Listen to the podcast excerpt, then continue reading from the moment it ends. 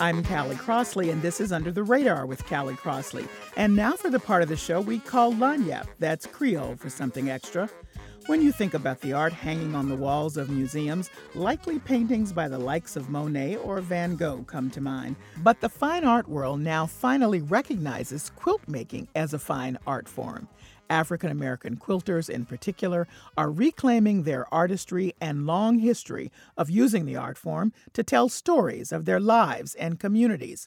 A new exhibit at the Museum of Fine Arts in Boston highlights the power of the narrative in selected works that represent both the quilt maker's multiple perspectives and innovative techniques. Fabric of a Nation American Quilt Stories features 58 quilts and woven fabrics from the 17th century to today. Joining me now, Jennifer Swope, Associate Curator of Textile and Fashion Arts at the Museum of Fine Arts, Boston, and Exhibition Curator of the MFA's Fabric of a Nation American Quilt Stories. The exhibition opened on October 10th and runs through January 17th, 2022. Welcome, Jennifer. Hello, Callie. Dr. Carolyn Mazloomi, author, curator, quilter, and founder of the African American Quilt Guild of Los Angeles and Women of Color Quilters Network.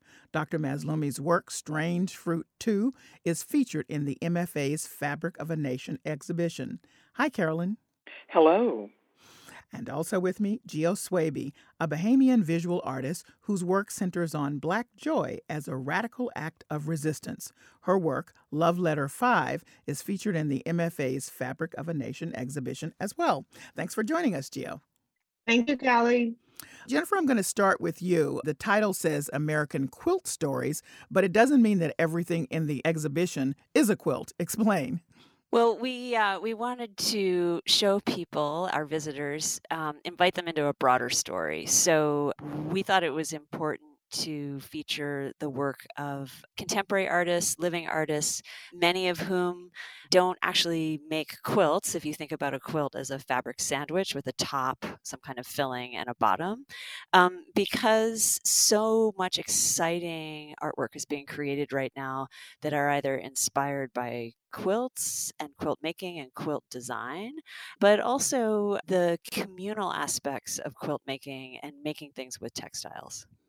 So, the emphasis here is the storytelling of the quilts, the woven fabrics and quilts as vehicles for telling stories of you know, I like to think America, of course, that's my focus, but but wherever they may have come from yes, yes. We wanted to, it, we were doing something sort of complicated in the sense that we wanted to draw on the, some of the strengths in our collection because we've been fortunate, the MFA has been fortunate to receive beautiful bed covers for the last really 120 years. The first, one of the oldest pieces in the exhibition was given at the end of the 19th century but we have an active collecting agenda where uh, we want to show that quilt making and working in textiles is a vibrant art. Um, it connects with artists who are trying to express their own vision, but are also looking to their communities and expressing the stories of their communities. So, how do you see all of the the quilts and the the woven fabrics in conversation with each other in this exhibit? Well, we generally have a chronological conversation or organization, and but we like to break it up sometimes so that um, throughout the exhibition there are moments where um, we disrupt the chronology intentionally. So, um, whether that's a discussion about um, using a whole cloth quilt made in Western Massachusetts at the end of the 18th century, that's this beautiful field of deep, deep blue and wool, and then uh, trying to investigate that idea of this deep blue. What is that? What did that deep blue mean in the 18th century, and how is it looked at today by artists? What is indigo and the and the process of making indigo historically? What can that tell us about about this work of art and the work of art of let's say a contemporary japanese american um, quilt maker? And then when we go into the civil war section which we title conflict without resolution um, that was an ideal moment we thought to show both quilts from the 19th century that were either made during during the Civil War or after the Civil War, looking back at a period before the, before the conflict, and then looking at how artists really from the end of the 20th century to today have um, used textiles and quilts to express their experience of uh, the legacy of slavery, what that's meant to our country, but really also really what that's meant to those individual artists. Well, I'll be frank with you. You know, when I see a title, American Quilt Stories, my mind goes to the African American experience of quilting because that's been my interest for a long time. I'm African American, so I've followed this for some time. Dr. Carolyn Mazloomi, you're you're somebody whose work I have followed for years and years and years, and you've been a long been an advocate and, and a real explainer in chief, if you will, of of really the the layered and complex stories of the quilts by African Americans. Your piece in the MFA exhibition, Strange Fruit 2, is based on history, and as I understand it when you before you begin to make a quilt, you really do a deep dive into history. Most definitely. All of my quilts deal with uh, stories, narratives that reflect African American culture. And with this particular quilt, um, I became very much interested in the history of lynching after the publication of the book Without Sanctuary, which was a, a photographic history of lynching in the country. And I, I firmly believe that the stories have to be told in order to not be repeated and to let people know how deep the wounds of suffering are within the African American community. So that's that's the theme of that particular quilt. Strange fruit. Strange fruit is based on a poem that was written by a Jewish man back in the 1930s, Abel Meeropol. He was so shocked and haunted by a photograph of a lynching of two black men in the South. He was inspired to write a poem, Strange Fruit and that was later uh, set to music and uh, sang by Billie Holiday. She in her the latter years of her life, she closed out her sets by singing the song Strange Fruit. So that's what that quilt is about lynching. As is all your work, it's quite layered and very sophisticated in the storytelling because we see an image of Billie Holiday, and then there is the fruit, the, the hanging bodies of these people from all the trees woven into the quilt. So it's, I'm sure for a lot of people, it doesn't look like what you in your mind think a quilt is. No, it does not. Uh, when you think, when most people think about quilts, they think about hearth and home and warmth and security and what we what what we are wrapped in uh, for warmth. But I've long said for the past 50 years, quilts have jumped off the bed onto the wall and are now seen as works of art. So the the use is different. These are indeed works of art. If you're just tuning in, this is Under the Radar with Callie Crossley. I'm Callie Crossley, and I'm speaking with MFA Boston curator Jennifer Swope and quilter and visual artist Dr. Carolyn Mazloomi and Gio Swaby. We're talking about the new exhibition, Fabric of a Nation American Quilt Stories. Um, I want to talk about the evolution of, of the movement from quilt making as craft to fine art. But first, I want to uh, let my listeners hear a clip from a documentary by Maris Curran called While I Yet Live. This is Essie Pettway of the Gee's Bend Quilt Collective in Alabama talking about watching women quilt when she was a child. I remember when my mom and my grandmom and their neighbors used to come by to quilt together. And I used to just sit there and look up under the quilt and wonder how they was going up and down, up and down with that needle. When not, they wasn't even sticking their fingers, but huh, I said I'd be done stuck my finger to death. But it was real exciting to see that as a child. And I said, when I get older, I'm gonna make me lots of quilts. so I can have to keep my kids warm. Mm-hmm. Well, she learned with the the older women in her community at the time. Now she is one of the elders. The Gee's Bend quilts, if people are, are not aware, became became quite a sensation uh, back in 2011 when they went on tour. And there was a lot of conversation about, at that time, the quilts from these elderly women who had been doing this for quite some time, from uh, crafts making to to fine art. And so, Gio Swaby, I, I wanted to uh, bring you in on this conversation because, like Carolyn Mazloomi, she learned um, at her grandmother's house. You learned from your mother, who was a seamstress. Uh, so, this is that part of the story is the same. Yes, it definitely is. For me, learning from my mother was really such a like. I, at the time, I didn't even think of it as learning to sew. I thought of it as like us connecting, like this act of love between us of sharing the skill together, of sharing this part of her life with me that, um, you know, I, ha- I, have four other siblings and um, I only her and I kind of really connected in that way. So it's a very special point of connection for me, which I, you know, I, I still carry that through in my work today. Now, your process, your particular process starts with a photograph, and then you begin to hand stitch really these portraits of people around you. But you've said quilting has always been an art form. Uh, so you approached it even though you learned at the knee of your mom, so to speak, as many others have. Pretty soon, this this was your art. Yes, I, it was. It's it's really interesting because I didn't find like quilting and textiles at the beginning of my art making journey of my journey of becoming an artist.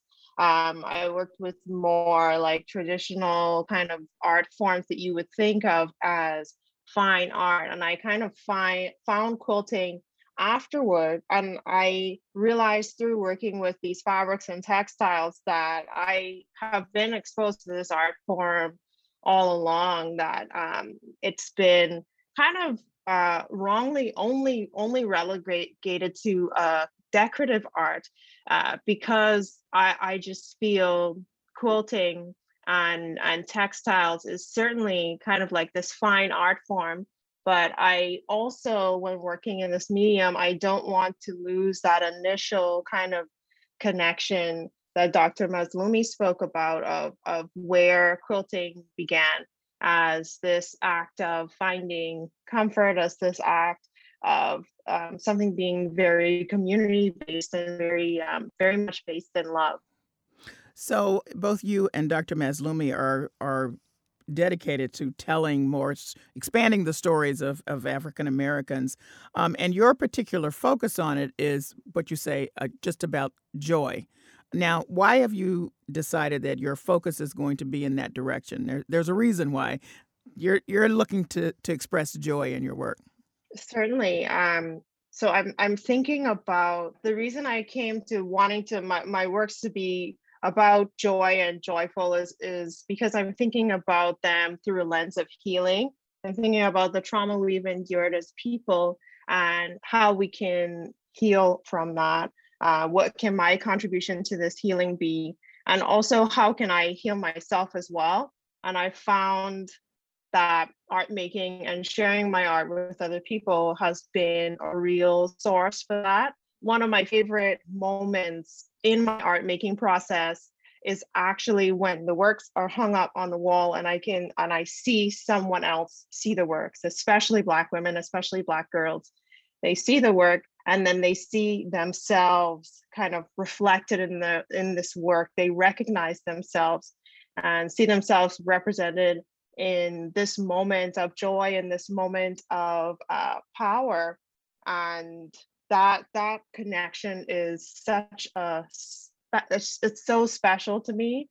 It's actually quite emotional as well because i see the work come full full circle at that point so uh, it's it's incredibly important to think about our history, and I am when I'm creating these works. And I also want to you know, think about futurisms. What does the future look like where we are, you know, being able to just be ourselves mm. without um, having to think about uh, you know all these stereotypes that are connected to us what does it look like to just be ourselves and to be um, joyful and uh, your piece, Love Letter Number Five, looks like a young woman. I say looks like because you've deliberately not filled in her features. So I assumed that that was so I'm supposed to see myself in in her. The rest of her, what makes up her portrait in terms of it's a full body portrait, you know, there's really colorful pieces of clothing and and other pieces to pay attention to. But I just noted that the features were not there. And it's not that you don't do features because I've seen that in your Pretty Pretty series. So Am I right? Was that what's the point I'm supposed to see myself? yes. Okay. That's absolutely right. Okay. That's very spot on. Um, those pieces are good. They, they're really interesting to me. That piece, Love Letter 5, because people that know the woman that's represented immediately recognize her. And people that don't, they see someone else. Maybe they see themselves. Maybe they see their sister, their aunt, their daughter um, and that's what I love about being able to create that kind of work. You have this very personal connection, but also this larger connection as well.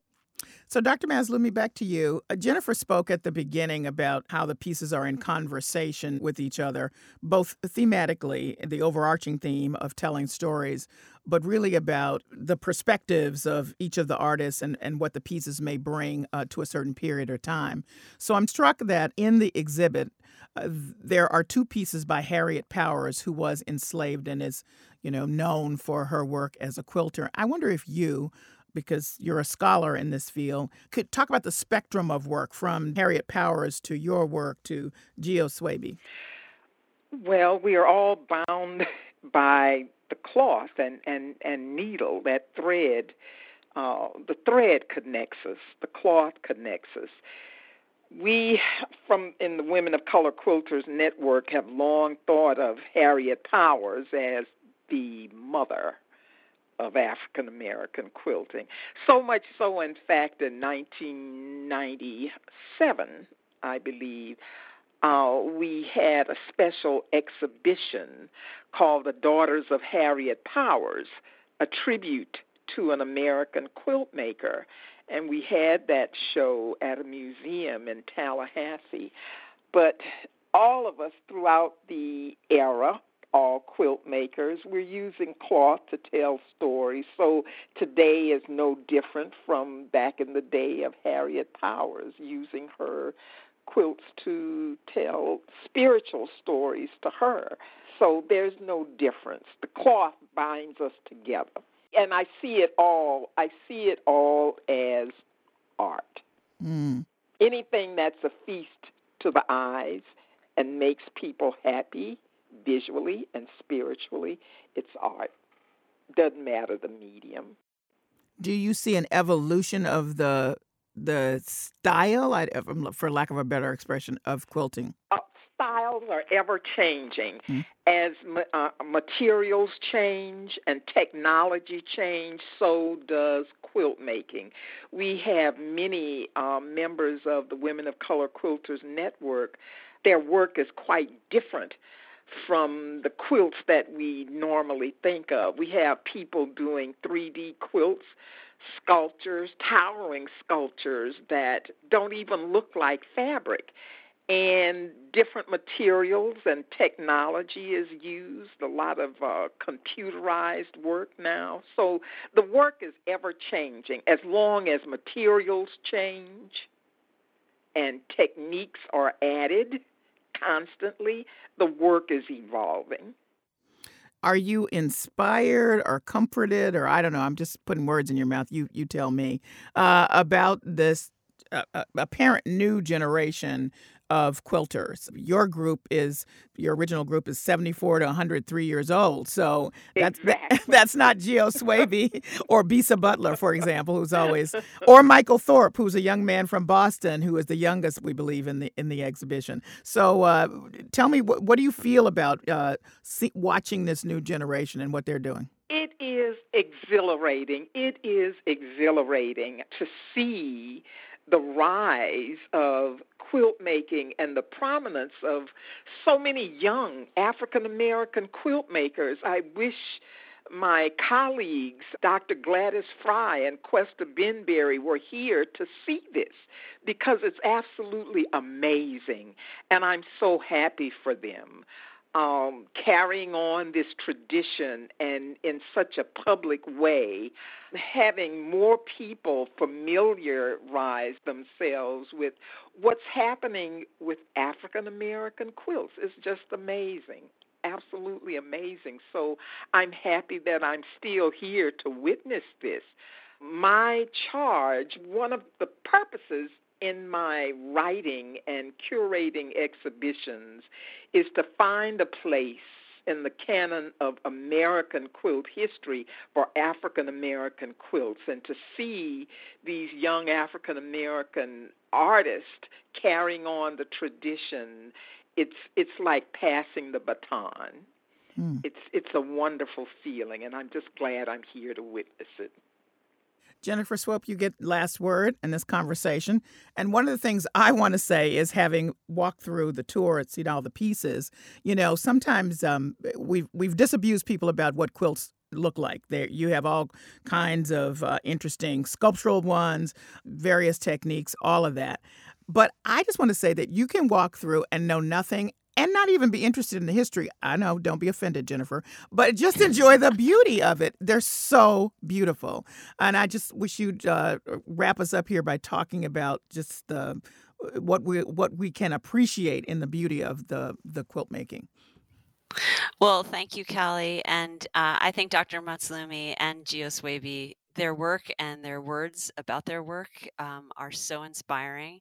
And I think when visitors walk into all of those spaces, whether they're confronting, let's say, 18th century whole cloth quilts, or they're they're they get to interact with the two Harriet Powers quilts, or um, Strange Fruit, or Love Letter Five, we want everyone to connect with the people that they're in the room with, with the work of art, with the voice of the artist, and um, and we can all share stories together in those spaces. And perhaps, perhaps we can elevate the conversation. We can ask ourselves new questions, and we can come together with a greater degree of empathy and understanding and, and appreciation for these works that are now part of the public trust, and uh, and we're very happy to share them. Well, I thank you all for joining me. Thank you for having us. Thank you so much. It was a pleasure. Thank you. Jennifer Swope is Associate Curator of Textile and Fashion Arts at the Museum of Fine Arts, Boston, and Exhibition Curator of the MFA's Fabric of a Nation American Quilt Stories. Dr. Carolyn Mazloomi is an author, curator, quilter, and founder of the African American Quilt Guild of Los Angeles and Women of Color Quilters Network. Dr. Mazloomi's work, Strange Fruit 2, is featured in the MFA's Fabric of a Nation exhibition. Gio Swaby is a Bahamian visual artist whose work centers on Black joy as a radical act of resistance. Her work, Love Letter 5, is featured in the MFA's Fabric of a Nation exhibition.